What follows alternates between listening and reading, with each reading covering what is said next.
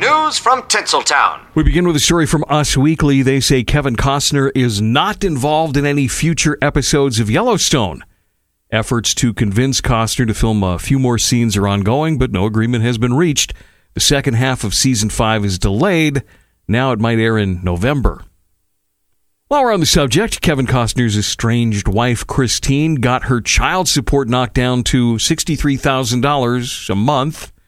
She was asking for 161 and $592 a month.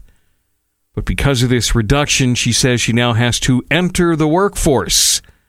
That means to go from what she's being given to what she wanted, she will have to get a job that pays $98,592 a month. And we all know how easy those jobs are to find.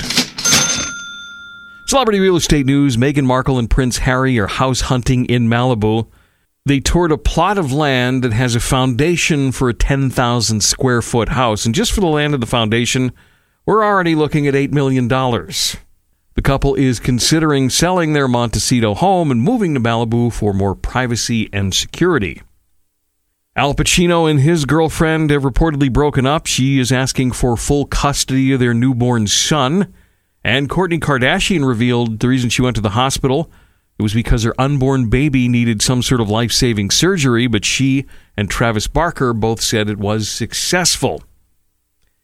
Real Sports with Bryant Gumbel is coming to an end after 29 years.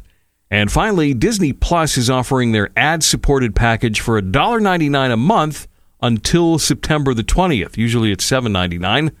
The discounted rate, though, is only valid for three months. Yep, that's how they get you. And that's what's happening in the world of show business. Don't forget, if you miss the Hollywood Report, you can get it on demand from our website whenever you want at thebusrocks.com. There you have it. News has never been softer.